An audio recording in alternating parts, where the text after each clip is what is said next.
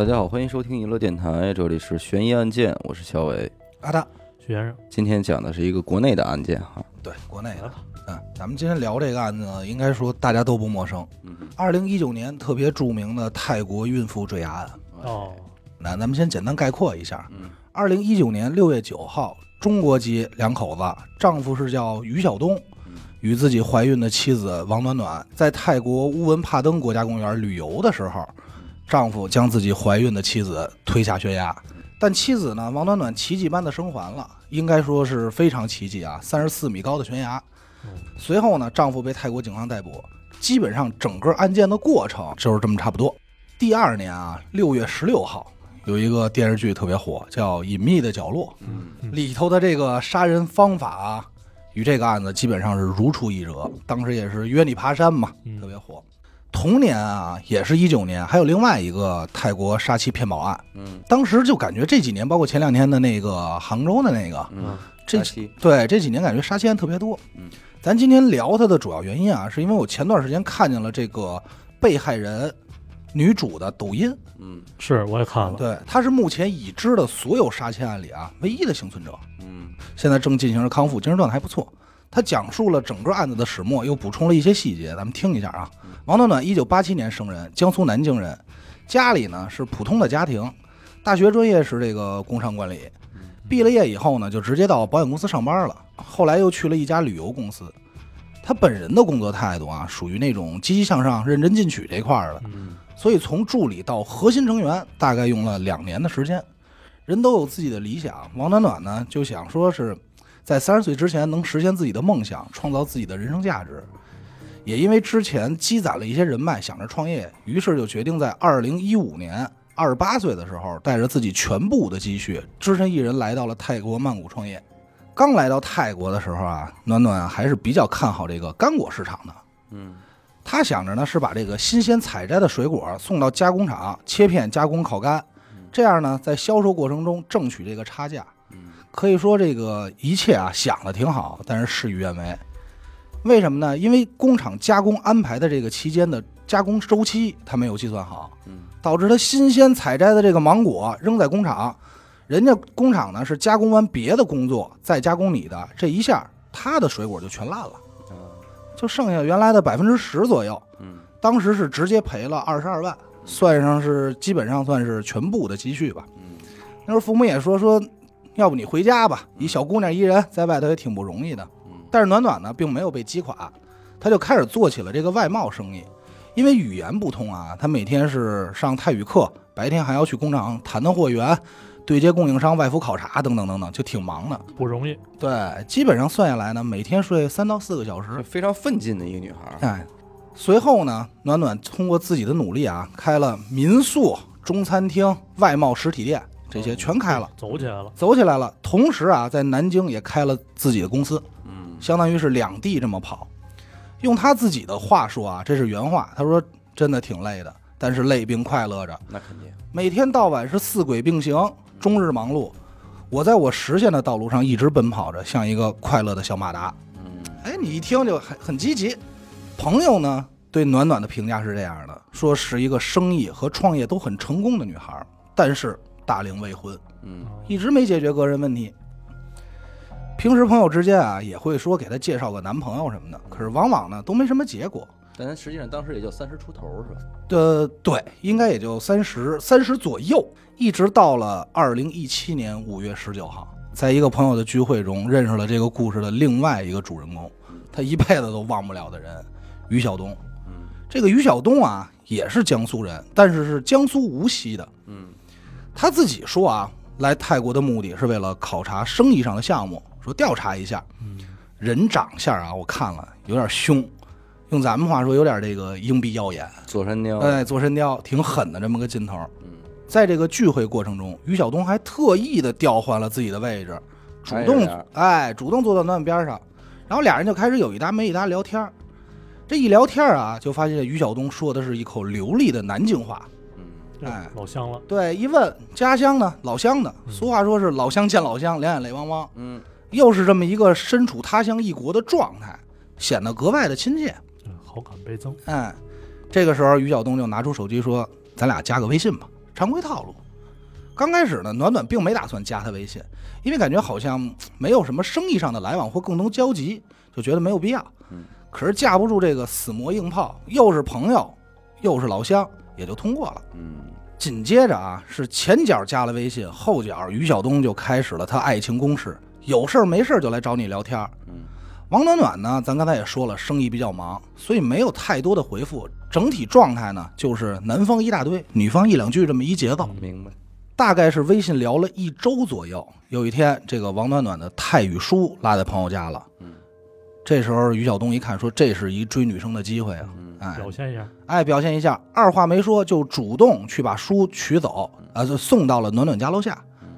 俩人见面以后，暖暖这边是各种感谢。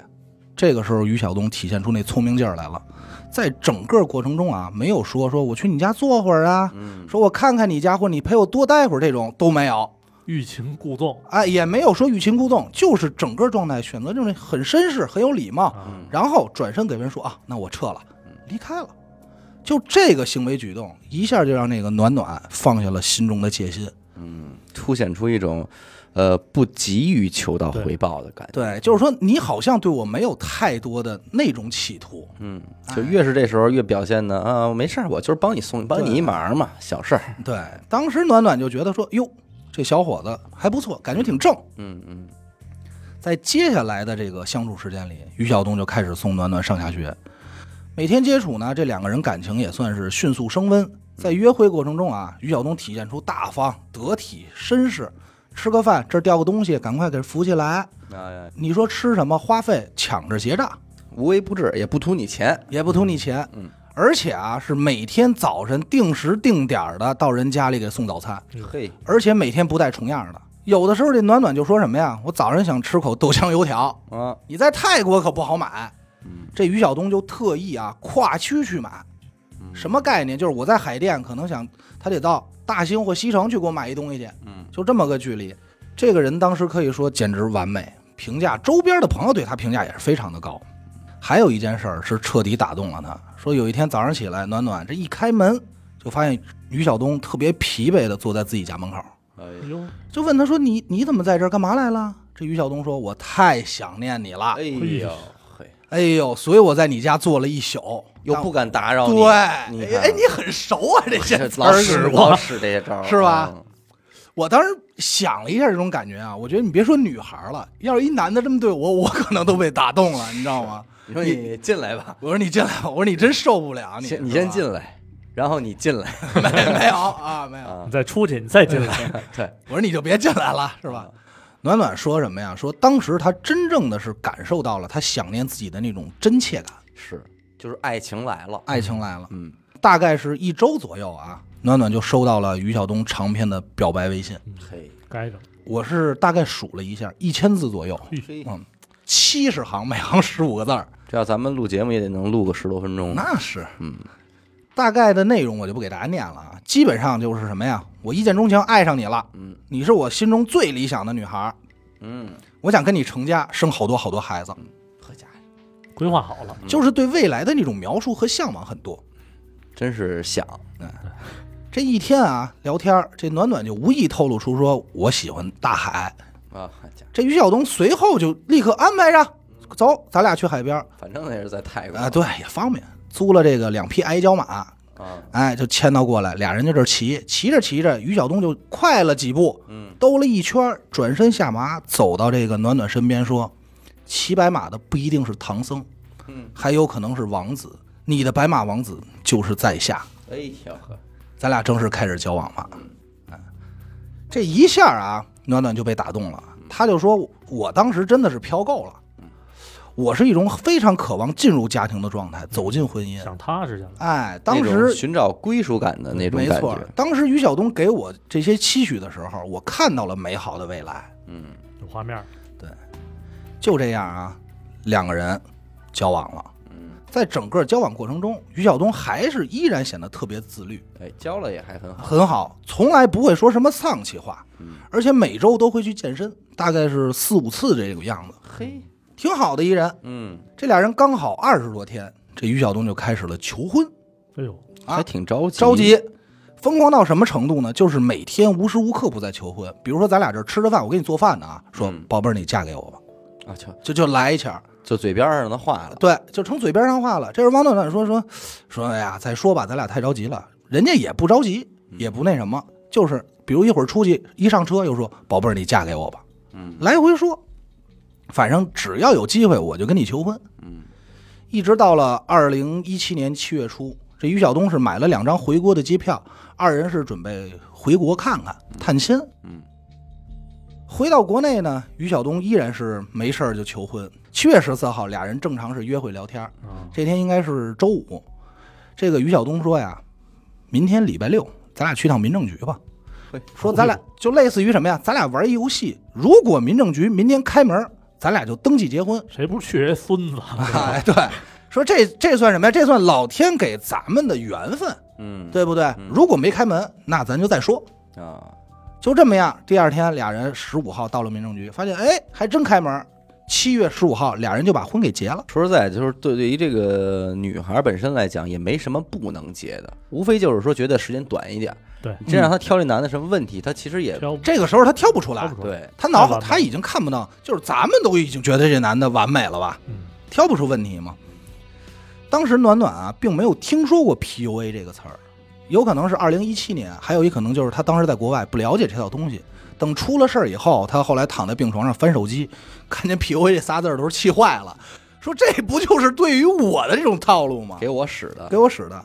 最后他才知道，就是于晓东为了接触他啊，翻了他三年的朋友圈，哦，哦，就了解他那种过去啊、习惯之类的。就是完全为他打造的这么一个人设，嗯，包括啊学这个南京话什么的。哦学的南京话，对，这是之前他有经历接触过南京话，所以他也知道他南京人，上来就拿南京话跟他对的话，哎呦，就很有心机。因为咱不知道啊，一个无锡人，一个南京人，就是，反正都一个省，但是但是不一定算老乡儿。对对江苏不是有这苏南苏北这一说吗？啊，哦，对对对对，还真是啊。结婚之后，于晓东可以说是大变样，哦，之前所有呈现的状态啊，全都推翻了。嗯，整天就是跟许梦似的躺在沙发上玩手机，什么事儿也不干啊。这个具体参考许先生啊嗯，甚至于已经到了对这个暖暖不怎么搭理的也不状态，积极了。很不积极，就是玩手机。有一天啊，这暖暖在自己这个中餐厅忙活呢，忙上忙下的，一不小心就从二楼的这楼梯上滚下来了，哦，当时摔得很严重。这个于晓东就坐在边上玩手机，自己媳妇儿摔了啊，他是人家就抬头看了这么一眼，连话都没说，接着低头接着玩。哦，最后还是餐厅的服务员把暖暖送走的，送去了医院。玩什么呢？这可太太好玩了，这游不知戏。道这玩什么游戏？具体问许如果他先生。暴如果他暴露出这款游戏的名字的话，肯定是一最好的广告。那是我估计 不管让你的媳妇儿掉下来，你都不心疼。这边枪毙你爸爸，你都不换，这不知道怎么想的，人家。嗯，再后来啊，两个人的接触中，动不动就是管暖暖要钱花了，哦，因为咱刚才说了，暖暖是生意比较成功的，原形毕露。对，有的时候啊是三五千，说的理由是什么呀？说我这个跟朋友谈生意周转不开，嗯，后来就开始几万，反正大大小小什么几百块钱，伸手就要钱，越滚越大。越滚越大，反正也是不出去工作。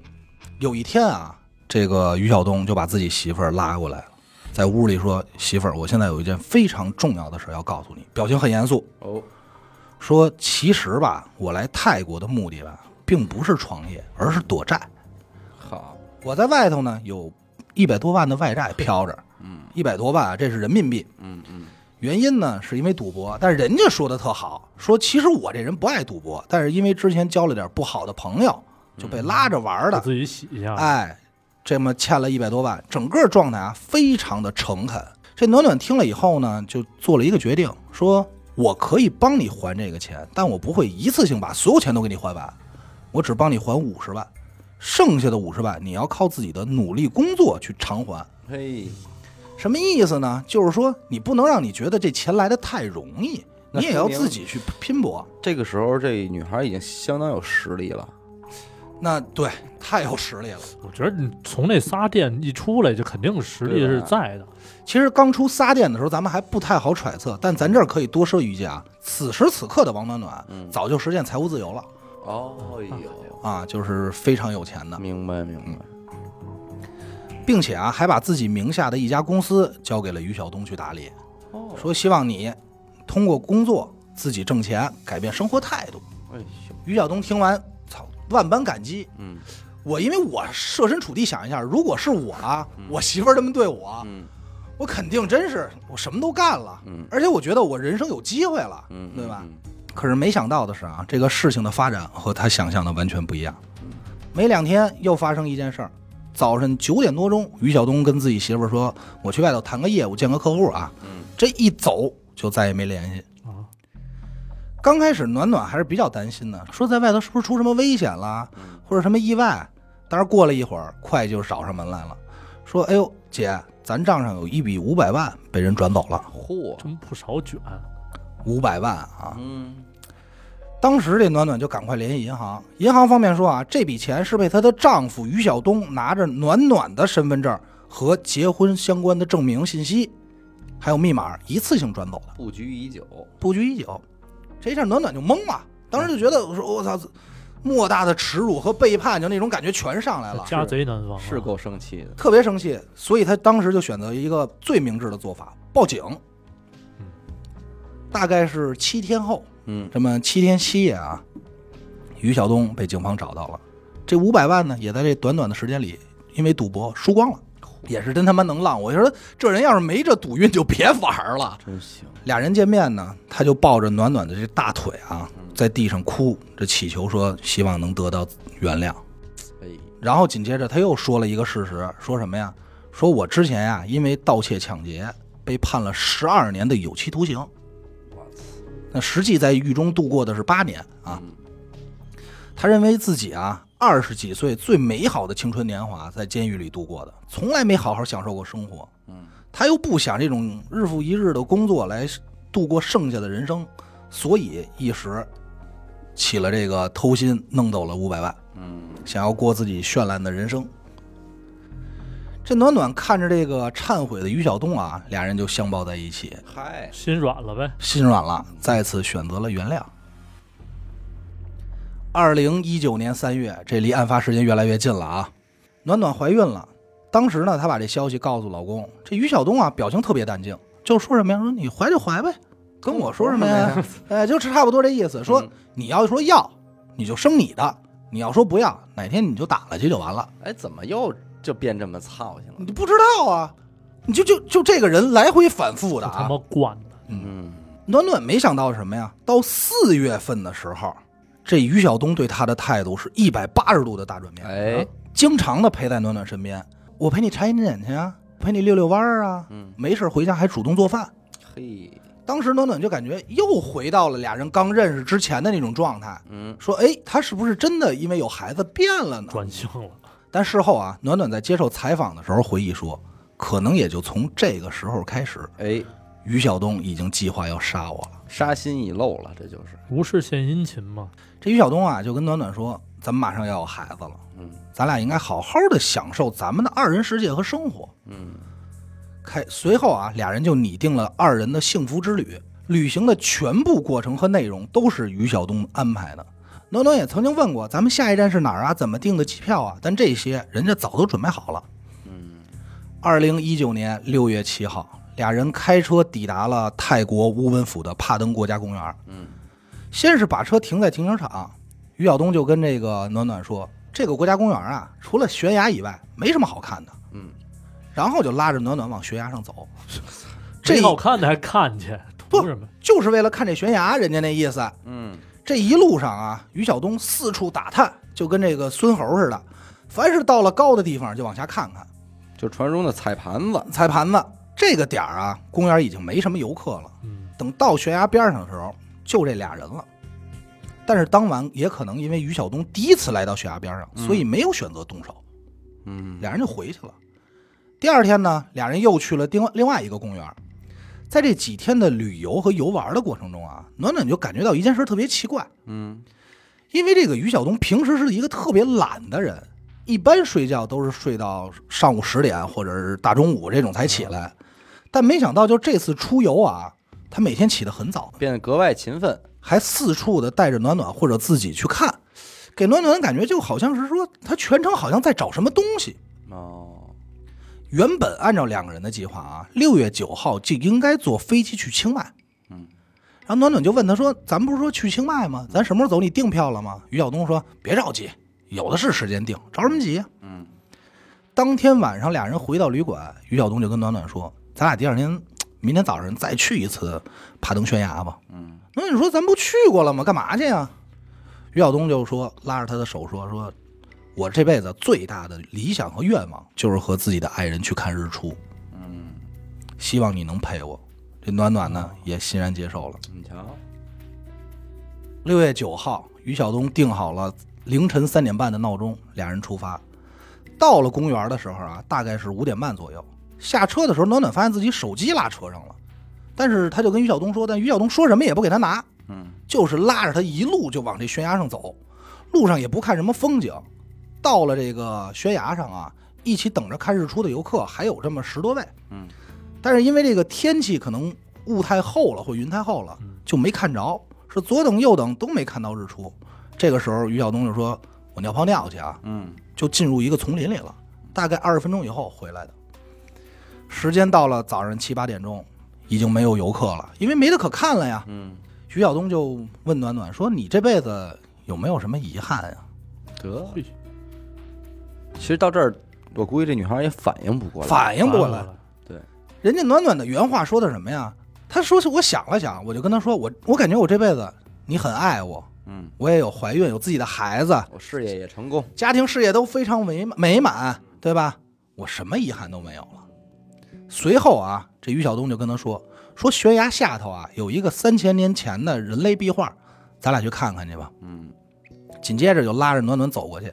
他俩这地儿啊，在这个悬崖贴着下头，悬崖侧壁上有条小路，哦，特别窄，不是真正悬崖最高的那块儿，就往下潜了一下。走着走着呢，暖暖就说前头也没有这个那个壁画了，而且这路太窄了，嗯说咱们回去吧。但是于晓东没理他，接着往前走。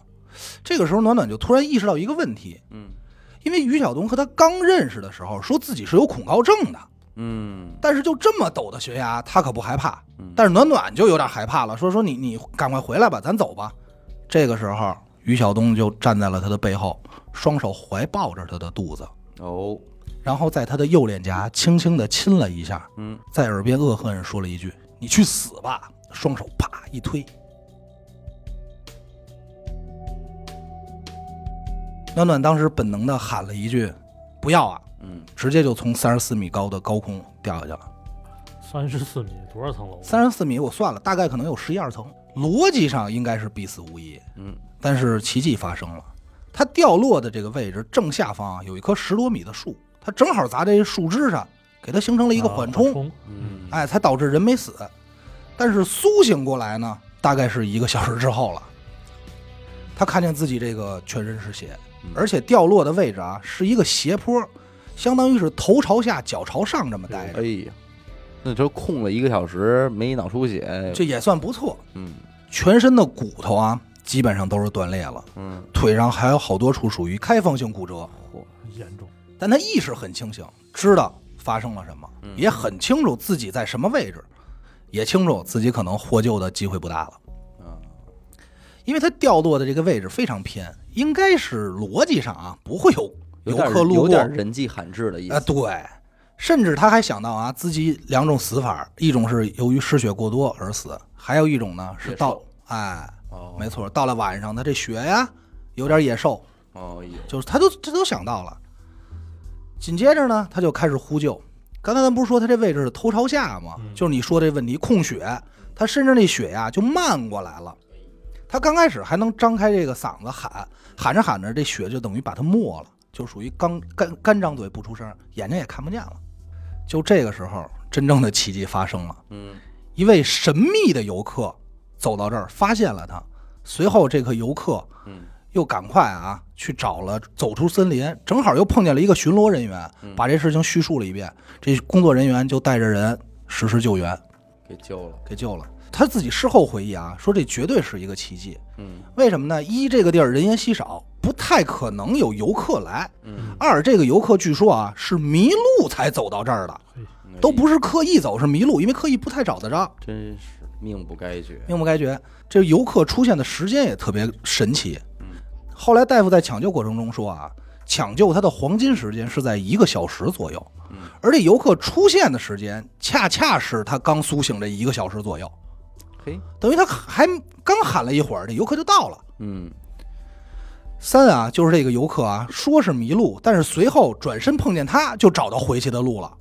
啊，哈哈你得想这么一个问题啊，对对，你可是迷路来的嗯，你自己要走出去也很难，但人家马上就找着了，并且找着的时候正好就碰见工作人员了。逻辑上，平时在这巡逻的人也不多都给他准备着呢对。啊，对，嗯就一切都是感觉串一块儿的。嗯，这一般人还真没这么大福报。对，这没有。真是最神奇的是啊，就是当暖暖获救以后啊，这个神秘的游客消失了，找不着人了，找不着人了。他自己没见过，但是这一切都是听他救他的人给他叙述的。嘿，监控啊，什么视频呀、照相什么都没看见这个人。嗯，后来他就是获救以后嘛，还想通过媒体想找这个人好好谢谢，但始终无果。当时这些当地的泰国人说说你可能是被山神救了，山神对，山神也迷路是吧？对，因为泰国不是一个佛教国家嘛，对就是嗯嗯有点这种神神多啊，对。这获救的暖暖啊，被直接送到了医院。当她正要被送到抢救室的时候，嗯，她看见了自己的丈夫于晓东。嚯，他怎么会在医院呢？这个于晓东啊，是被工作人员喊进来的。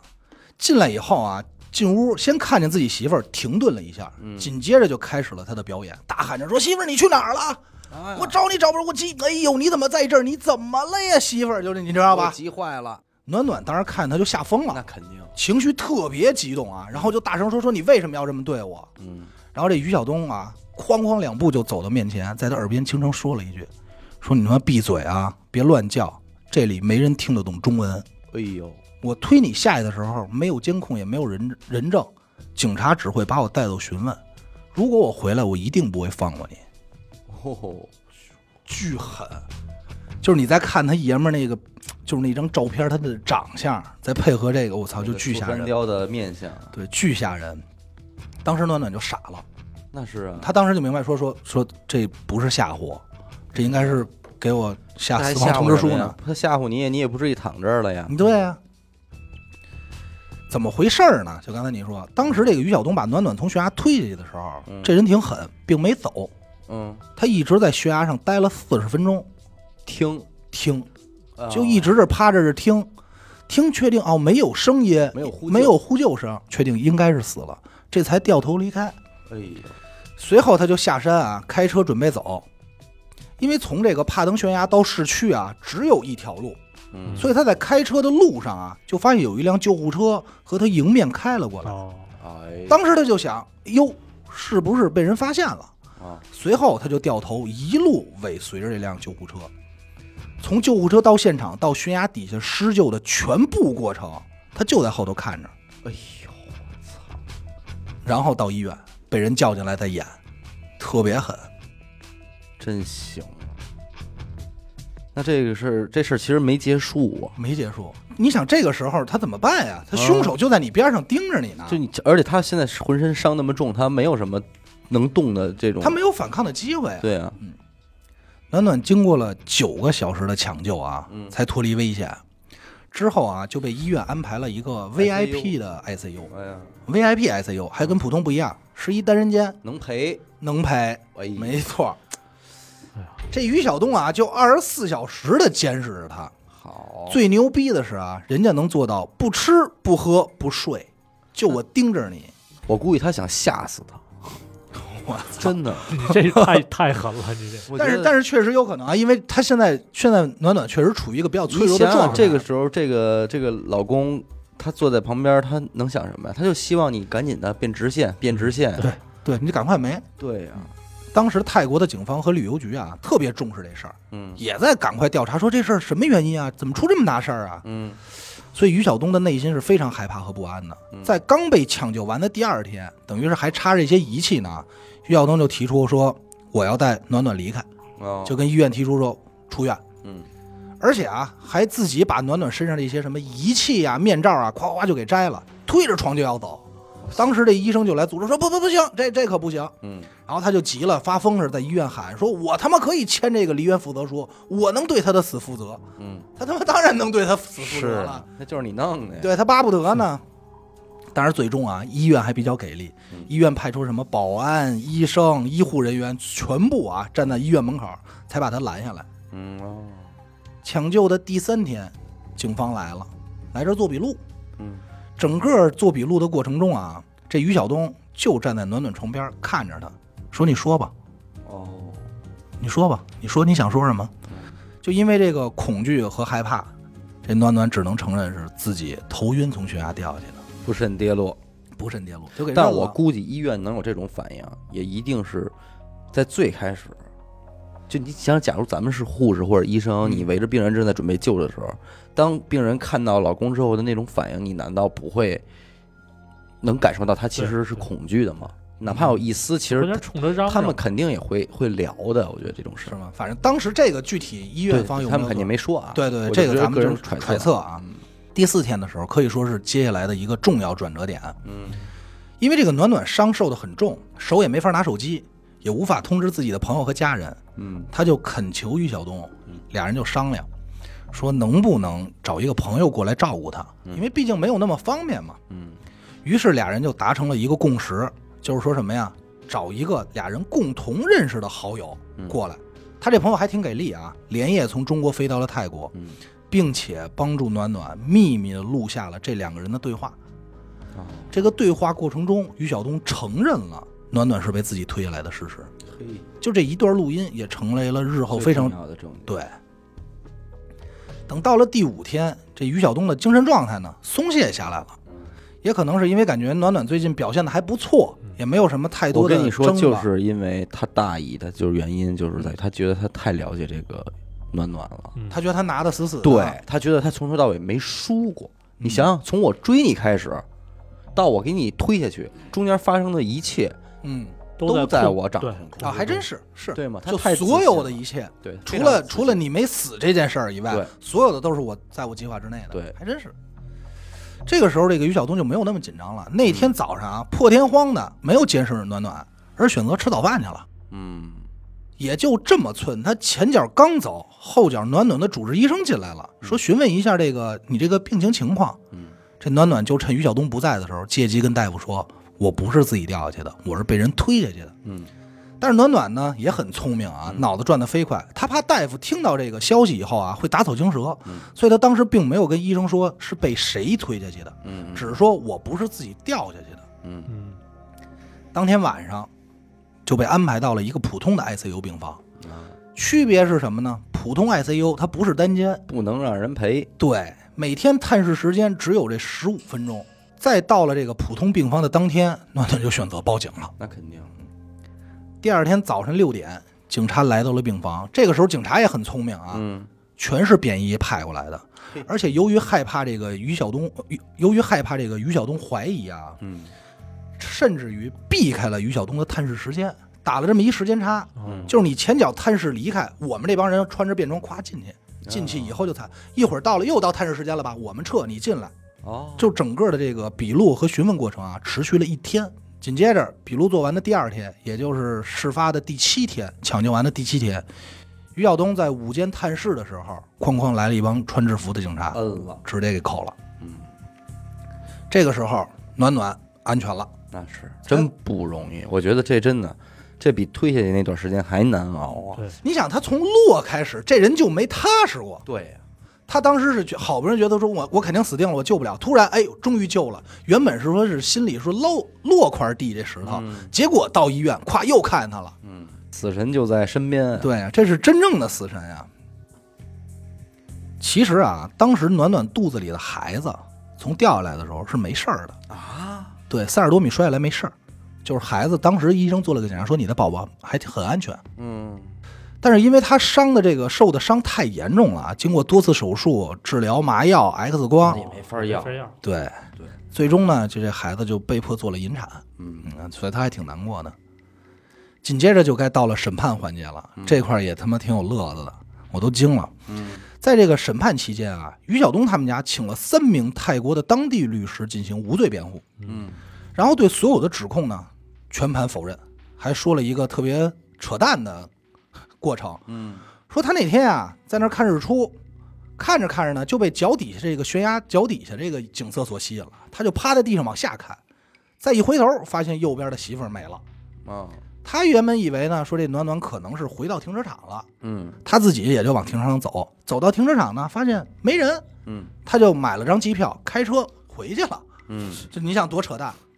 在开车回去的时候，看见了救护车，就掉头跟回来了。嗯，他是这么自己这么说的。在整个审判过程中啊，于晓东显得是彬彬有礼，非常绅士。法庭呢还询问了其他的证人，就是于晓东的母亲。嗯于晓东母亲呢还发了个毒誓，说如果我在庭审过程中如果说了任何的谎话，我将会受到什么五雷轰顶啊，受到报应，还发誓呢。嗯，他还跟人法官说，说自己家庭条件非常好，不缺钱啊，不缺钱，嗯在自己家这边呢数一数二有钱人。我们家有工厂，当地啊，嗯我们家的工厂啊，一年大概给我们家带来的年收入嗯，是两千万以上的纯利润。哦，那不错呀，就这这说，所以这还跟法官保证说，所以我儿子是不可能会因为谋财害命嗯杀他媳妇儿的。嗯那法官就说说你有什么证据呀？嗯你说你们家这么有钱，嗯他们家并没有拿出任何的什么房产证或者流水，嗯而是拿了一名片，上面写着什么于晓东的母亲是江阴市某某厂的董事长。这他妈我也能干这事儿。对我媳妇儿说，我说这他妈我一天出八十个也没问题呀。就我我董事长看了。啊二零二零年三月二十四日啊，这个法官当天判了于晓东蓄意谋杀罪成立，判无期徒刑嗯和五百八十万泰铢的赔款。嗯判决的时候，于晓东整个人脸色苍白，嗯但是过了大概一两分钟，这脸马上又恢复平静了。哟他向法官作了个揖，嗯然后走到面前，说了一段话，就说什么呀？说这件事从头到尾我都是被冤枉的，嗯我不知道怎么回事，我更不知道为什么我会被当当成杀人犯，表示对判决结果不服。嗯这段啊，为什么要说一下？就是暖暖对这段描述是非常惊讶的，因为据他所知，他跟于晓东认识这么多年，于晓东是他妈不会说泰语的，哦但是这会儿说了，巨流利的泰语，特别流利。当时暖暖就说我不认识这个人，暖暖说在我的印象里，就他推到他被带走那一刻，他都是不会说泰语的，你知道吗？操，那这太恐怖。就当时就吓坏了。也当然也有一种可能，就是他提前已经准备好这句话了，律师给他对吧编的？已经准备好这，但是就是那种流畅程度，感觉不像是，你知道吗？就是你揣测不出来了，这就、嗯，要不然这人可太深了。对啊。嗯事后呢，这个于晓东的母亲还找到了暖暖，嗯，说你不是没死吗？干嘛还要报警抓我儿子呀？嘿呀就就还还这还说这话呢。嘿呀，二零二一年五月，嗯就是前两天嘛，嗯二审的判决结果出来了，于晓东从蓄意谋杀未遂改判了无预谋杀人，就是冲动杀人，嗯。判的是十年有期徒刑。整个在判的过程中啊，就是所有于晓东都没做辩护，你能明白吗？嗯。他全程无话，嗯。然后法官就愣改了。哦。改判的原因说是经过暖暖的律师分析啊，说可能是因为没有找到任何的杀人工具，嗨。嗨，但是杀人工具他自己带着呢。但是二审就就是这么已经判决结果已经下来了。嗯呃，暖暖最后反正最近在网上也是表示说，肯定还要上诉嗯啊，要到一个公平的结果，因为十年太轻了吧，对对，对吧？这是暖暖没死，要是死了呢，对吧？而且十年其实眨眼间就过去了，很快，很有可能二零三零年就出来了。对，这人要放出来多恐怖啊！对啊，你这是不更是问题吗？然后我看完这个案子，我还查了一下，就是说好多人特别喜欢在泰国犯案，嗯是因为泰国犯案，就刚才你说的，犯罪成本相对要低很多。嗯嗯首先一啊，泰国基本上不太会有死刑。嗯其次，这个泰国有一个特别有意思的，是有两有意思的两件事。一是啊，不许引渡，你在我国家犯的案，只能在我们国家判。嗯哦，二还有什么呀？你比如说我判你无期徒刑了啊，嗯，泰国有可能会大赦。对，国王一高兴，哎，对，国王一高兴，国王生个儿子，国王娶了一三姨太，一笔勾销了。哎，一笔勾销了。你比如无期徒刑砍到十年，砍五年、两年，这时候哎，你已经待过两年，出来吧，嗯，就很有可能就放了。哎，之前其实还出过一回事儿，就是一个泰国的连环杀杀人凶手，也嗯也是专门杀女性的。因为这个出来了，对，因为这个大赦给判放出来了，放出来以后他又杀人，然后又被逮了，判了一无期。嗯当时这民众就不满，你知道吗嗯？但是依然也也也只能是这样。法院的大概意思是，他构成了杀人的这个闭环，嗯但是你怎么判定他是预谋杀人还是冲动杀人，嗯这就不好说了。哦，就是先后路，毕竟是后路的音嘛，对，对吧？咱们听从头到尾捋这个案子啊，一听就知道这绝对是预谋好的，对，而且咱们就知道打一开始就是预谋好的，奔着钱来的嘛。嗯因为暖暖后来在这个抖音里自己说过，说杀了他这个于晓东能得到什么好处呢？不光是还清自己全部的外债啊，嗯，杀完他以后，于晓东自己也财财务自由了。哦，他那么有钱啊，一个继承，再加上一个保险金，嗯因为如果只要没有这孩子啊，他是唯一一个，也是第一个顺位继承人。那肯定啊，对对，这个布局埋的也忒深了。我就说，你说这要真有这么大能耐和心机的话，干点什什么不成？成是吧？嗯，所以现在你就不好说是不是打一开始的时候他就这么想的，还是说因为暖暖没有帮他完全还了外债，嗯或者说是。那也不对，其实怎么想都感觉好像是接触开始就预一谋杀人看就是一富婆，然后我就开始发展呗。对，可能用这，可能咱们这么说吧，上来就盼着他死呢，嗯，打一开始就是这么至少还是奔着钱来的，对，这个是基本能确定的的，这个命真的太好了。对，你说他命惨呢也对，但是你要说他命好也是大难不死啊，对啊，这已经很不容易了。相当厉害了。